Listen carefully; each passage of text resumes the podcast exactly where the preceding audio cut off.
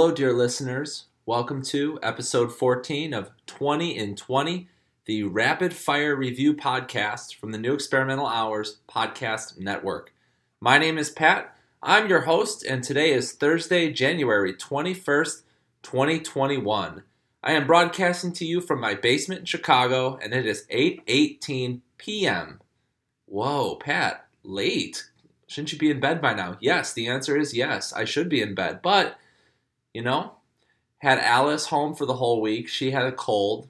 Actually, thought it was COVID. Thought I had COVID too. Got tested. It's not, so that's good. But she had to stay home, not infect anyone in her pod. So, yeah, I was pretty busy this week. Pretty busy during the day. Uh, still managing to record this podcast. I'm going to get a Friday mailbag out to you. So, um, not a total wash. And uh, we had a lot of fun too. So, it was a good week all told. And uh, I'm going to talk about that a little bit more in just a minute. For new listeners, 20 and 20 is a rapid fire review show. I'm going to review 20 things in 20 minutes with the help of my stopwatch. One minute per item, quick review, and then we move on. In and out, wham bam, thank you, ma'am. Okay? So I'm going to pull out the stopwatch right now, and I'm going to hit start. Uh, Joe Biden is president now. That's that's good. I think that's good. Uh, very happy to see Donald Trump out of the White House. I mean, maybe that goes without saying, but so happy. Definitely feels like a weight's been lifted off my shoulders, our shoulders, the country's shoulders. I know this sounds a little bit hopelessly uh, optimistic. No, I don't have a lot of faith that President Biden is going to change a whole lot. Been critical of some of his decisions in the past. In fact, a lot of decisions in his past. But um, it's a new era in politics, and hopefully he heeds uh, some of the. Um, he, maybe who pays attention to some of the people who helped get him into office and passes a more progressive agenda than what uh, we think he will. So we're going to keep our eye on him, and we are going to uh, yell at him if we need to, and we're going to applaud him when we need to, and uh, you know, make sure he does right by us. Uh, we also got to hear from a young poet at the inauguration named Amanda Gorman. She uh, was the inaugural poet. I think she's the youngest person to ever uh, fill that role. 15 years old? Incredible. Um, major achievement. I was thinking about poetry. It's so rare that we hear poetry as a country all at once. It's so weird for poetry to have that sort of um, platform. The poetry book I'm reading this week is called Actual Air by David Berman. He was the mastermind behind the group Silver Jews and behind Purple Mountains, uh, drag city recording artist who took his life um, about a year or two ago. His poetry book is very interesting, very, very different from Amanda Gorman's poetry, and of course it should be when it's being read, and um, it could be much weirder. You, you, don't have to worry so much about how it's being uh, heard by actual human ears. But um, two ways in which poetry hit me this week. And it doesn't usually hit me at all. I barely ever read it, and I definitely don't listen to it much. So, shout out to them. I also want to give a uh, special shout out to anyone driving a car that is an unusual color. I was thinking about how boring we are as a society. Why on earth is every car gray, gold, black, white, silver, light green. Like we need to spice it up a little bit. Let's get some pink cars. Let's get some purple cars out there on the road. Highlighter yellow. I'm talking stripes. I'm talking polka dots. I think if everybody did it all at once, it wouldn't feel so weird. It'd feel normal again. But instead, people are afraid to take the leap. No, maybe the time is now. I mean, I grant I have a pretty boring blue car. I think in the future, if there is an option for me to buy one that's a little bit crazier in terms of color, I'm going to take that chance, okay? When I'm in the car, I like to listen to music. I finally got my aux cord working, so you know I'm blasting tunes in the car and just enjoying the ride like I do. The song that really captured my attention this week, as it has many weeks before in my life, is a song called They Don't Know. This song was originally written and recorded by Kirsty MacColl, and uh, it was then covered by Tracey Ullman, who would go on to um, fame as a talk show host, and she also was the uh, first person to put the uh, Simpsons on TV, which is pretty cool. And recently, one of my very favorite musicians, Pete Yorn, covered They Don't Know for his new covers record, which is on Bandcamp. You can check that out right now. It's very, very good. And I think They Don't Know is the best song he does on that CD. So um, I just, I love everything about it. I think it's incredibly melodic, very catchy, great instrumentation, a lot of fun, great beat. Everything about it is right up my alley. So They Don't Know, any of those three artists do a fine job at it. In fact, you should listen to all three at once and see which one you prefer. This week I did a lot of listening to Motown. I ran a bracket on my Instagram in which I had my my followers vote on their favorite Motown tracks. And um, and so while I was doing this, of course, I'm listening to Motown. They have a number ones collection on Spotify that is like 10 discs long, many hours, five or six hours long, chronological order of all their big hits. And it is so freaking good, especially like the first two hours from the birth of Motown all the way down through like the mid 70s when Stevie was popping, when he was writing his jams. Oh my gosh, incredible music. Uh, every song is great. It's like there's no skips, no skips at all. And um, it is really interesting to hear the direction they took the music. Like the Temptations got weirder. The uh, Diana Ross and the Supremes kind of got weirder. They splintered off. She did her solo thing. Then you had the Jackson 5, and that's where I'm going next with this. We're talking about the Jackson 5. Huge, huge band in Motown history. And right now they are facing off against Marvin Gaye in the final of the Motown bracket. And I think Marvin Gaye is going to win, but the Jacksons held their own despite the fact that Michael Jackson's had a rough go. His reputation is under fire, like it's under siege, and it should be. He did some atrocious things when he was living I watched that documentary on HBO. It was not easy to watch. It it soured me on some of the records I actually love very much. Thriller, Off the Wall, Dangerous, um, Bad. Those four records in particular are amazing. I actually recently sold off my Michael Jackson vinyl collection. Uh, didn't really feel comfortable having it around. Knew it would fetch some money for me in a time where I needed more money, so I sold it. And I didn't look back. Honestly, I don't miss it that much. If I ever need to hear Billie Jean, I could just go wander out into the world. 10 minutes later, I'll probably hear it or just throw it on Spotify. Yeah, pretty shocking development in my vinyl life, but hey, you got to go where your uh, energy takes you. And my energy is taking me to underrated, overrated, properly rated. This week we're talking sharks, the animals, okay? Sharks. Um, okay, so overrated would be the great white shark. I think the great white shark is a cool shark big, um, you know, ferocious. Um, it was in Jaws, and it's the most famous shark, and so it's just kind of overrated. It's got to be, you know. It's just there are other cooler sharks out there. The underrated shark is going to be the tiger shark. Everyone likes the tiger shark, but like, have you really looked at one of those things with those curvy, pointy teeth? Lord, those are some fierce-looking sharks. Properly rated, I'm going hammerhead. I love a good hammerhead shark. Why does their head look like that? Who knows? It looks like a dang hammer. looks like the head could nail in a nail. Wow. Nature's crazy, man. And uh, hammerhead sharks are properly rated. I watched a movie on Netflix this week. I don't usually watch a movie. I just kind of had it going in the background when I was doing my chores, washing dishes, and so forth. It's called Minimalism. Picked it at random. Looked interesting. It was good. It was talking about simplifying your life, downsizing in many respects, getting rid of your uh, unnecessary possessions, buying less, having one car instead of two or three, having a smaller house, all of that stuff. And I thought a lot of it was kind of trite. Uh, it was a lot about like I quit my job because like I just I couldn't do it anymore. And like finally at the end they just they touched on people who cannot quit their jobs because they got five kids and how they incorporated minimalism into their life, which I think is interesting. Uh, far more interesting than like two single guys who like said, why did the guys in this movie uh, A have to hug everybody. Like he's like, I'm a hugger every single time he meets someone new. Don't, shut up. No one wants to hug you. you. They've never met you. And furthermore, why does every minimalist end up wearing just like a black T-shirt and like blue jeans? Like, it's so boring. Spice it up, man. You like have only three garments and you're gonna go with a black T-shirt? That's whack. But you know what's not whack? If I had just one T-shirt and one hoodie, Maybe I'm picking my very favorite Gorilla Biscuits hoodie. Could you imagine wearing that every day? I love my Gorilla Biscuits hoodie. I got it when I was maybe 15 or 16 years old. At the time, of course, it was super baggy. I thought I'll never wear this. I did wear it occasionally, and I, I always felt that it was too big. Now, of course, it's my favorite hoodie. I've gained some weight, gained some height. It looks great on me. the The quality is very high. I, I think it's a either a Fruit of the Loom or Hanes, um, printed by Rev uh, back in the day, like you know, like 15, 20 years ago at this point.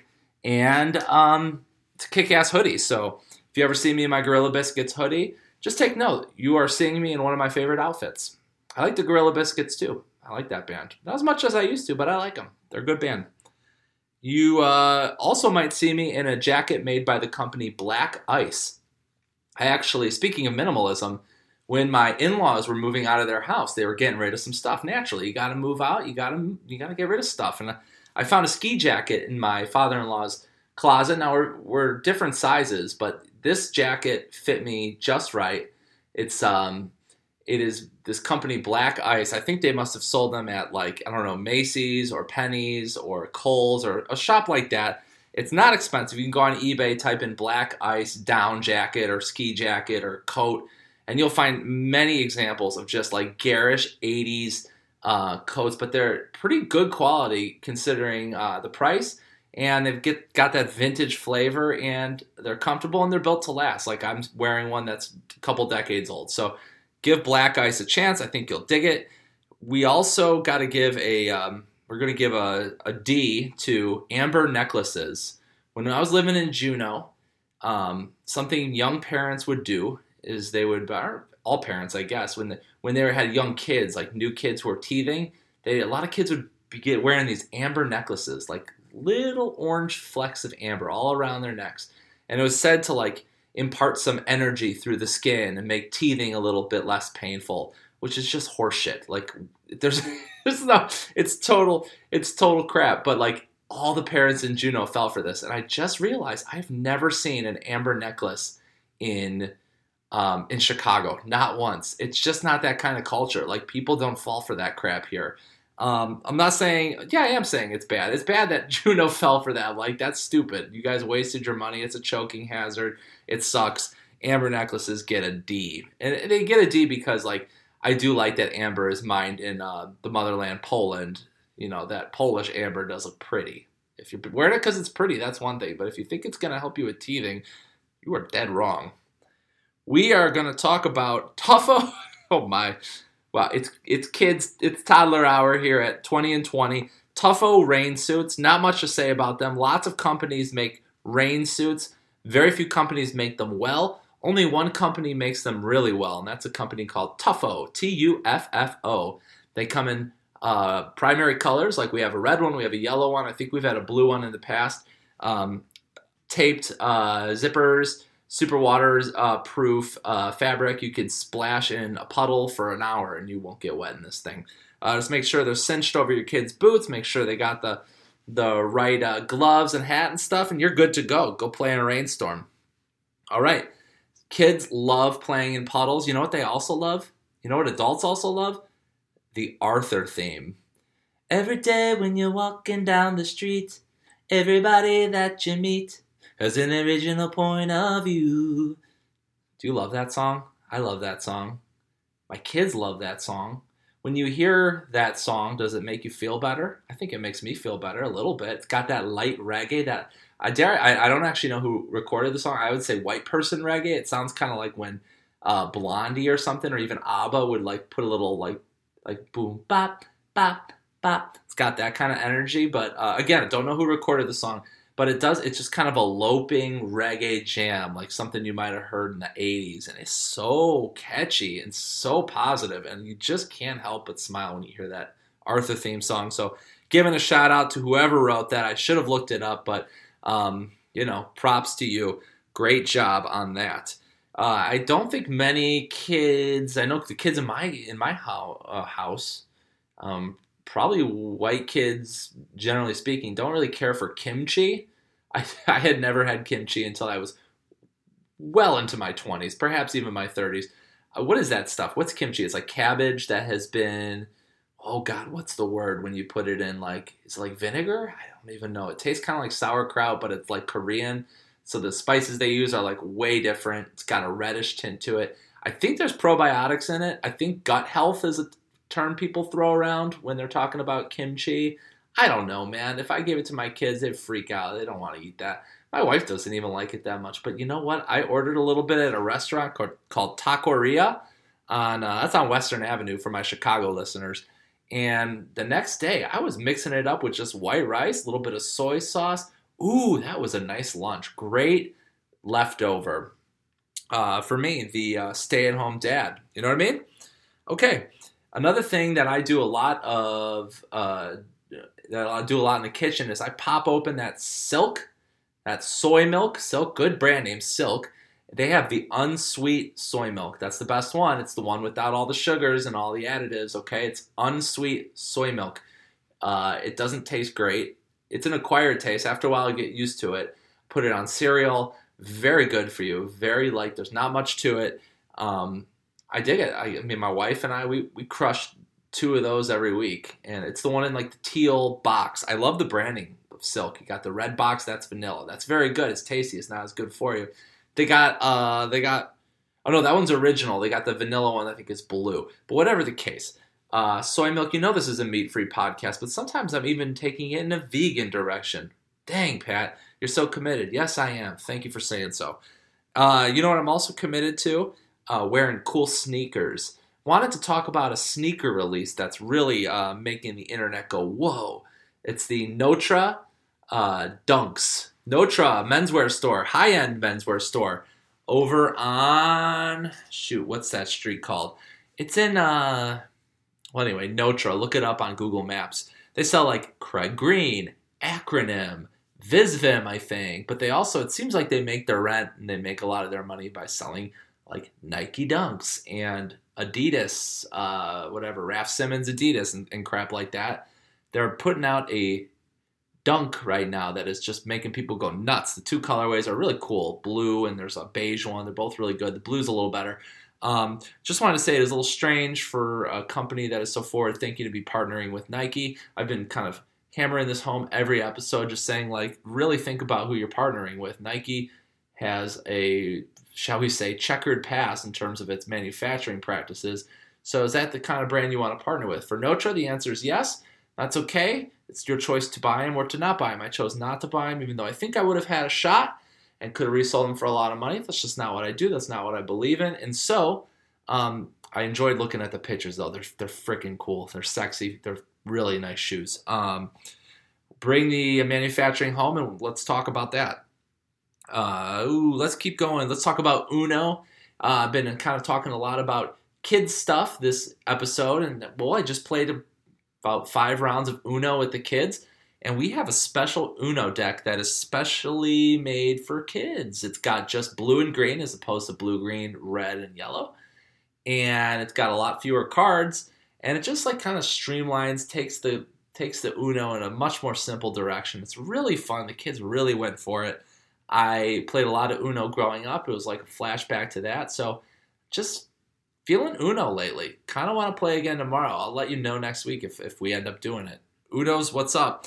I also want to uh, say COVID has been hitting the United States pretty hard. That's that goes without saying. And we um, we had the scare this week, me and my family. You know, Alice was sick. She was sniffling. She I felt pretty sick too, and we, we both had low grade fevers at one point. You know, and uh, I think that qualifies for uh, COVID test. So we had Kathy, very fortunate. Kathy was able to do the COVID test for us in our car. We just drove over to clinic. She arranged the whole thing. Very, very fortunate. And very fortunate that those turned out negative.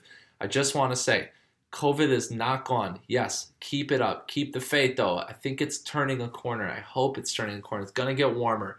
We're going to have, uh, well, hopefully, a new government pushing through some initiatives to get vaccines in arms, to get gowns for the doctors, to get, you know, proper materials for schools, like all this shit. We need it all. And uh, it's an all hands on deck situation. And I hope that, you know, that we'll, we'll triumph. I hope by summertime we, we can smooch our friends and, um, you know, sing the Arthur theme song together as a group without masks. And that's that's my dream. Okay. I also want to give a special rest and shit uh, to Phil Spector. I got I got to talk about this. You know, Phil Spector is one of the first producers I ever remember uh, knowing by name. I love his work. I loved it then, and I love it still. I think he was a genius in his own right.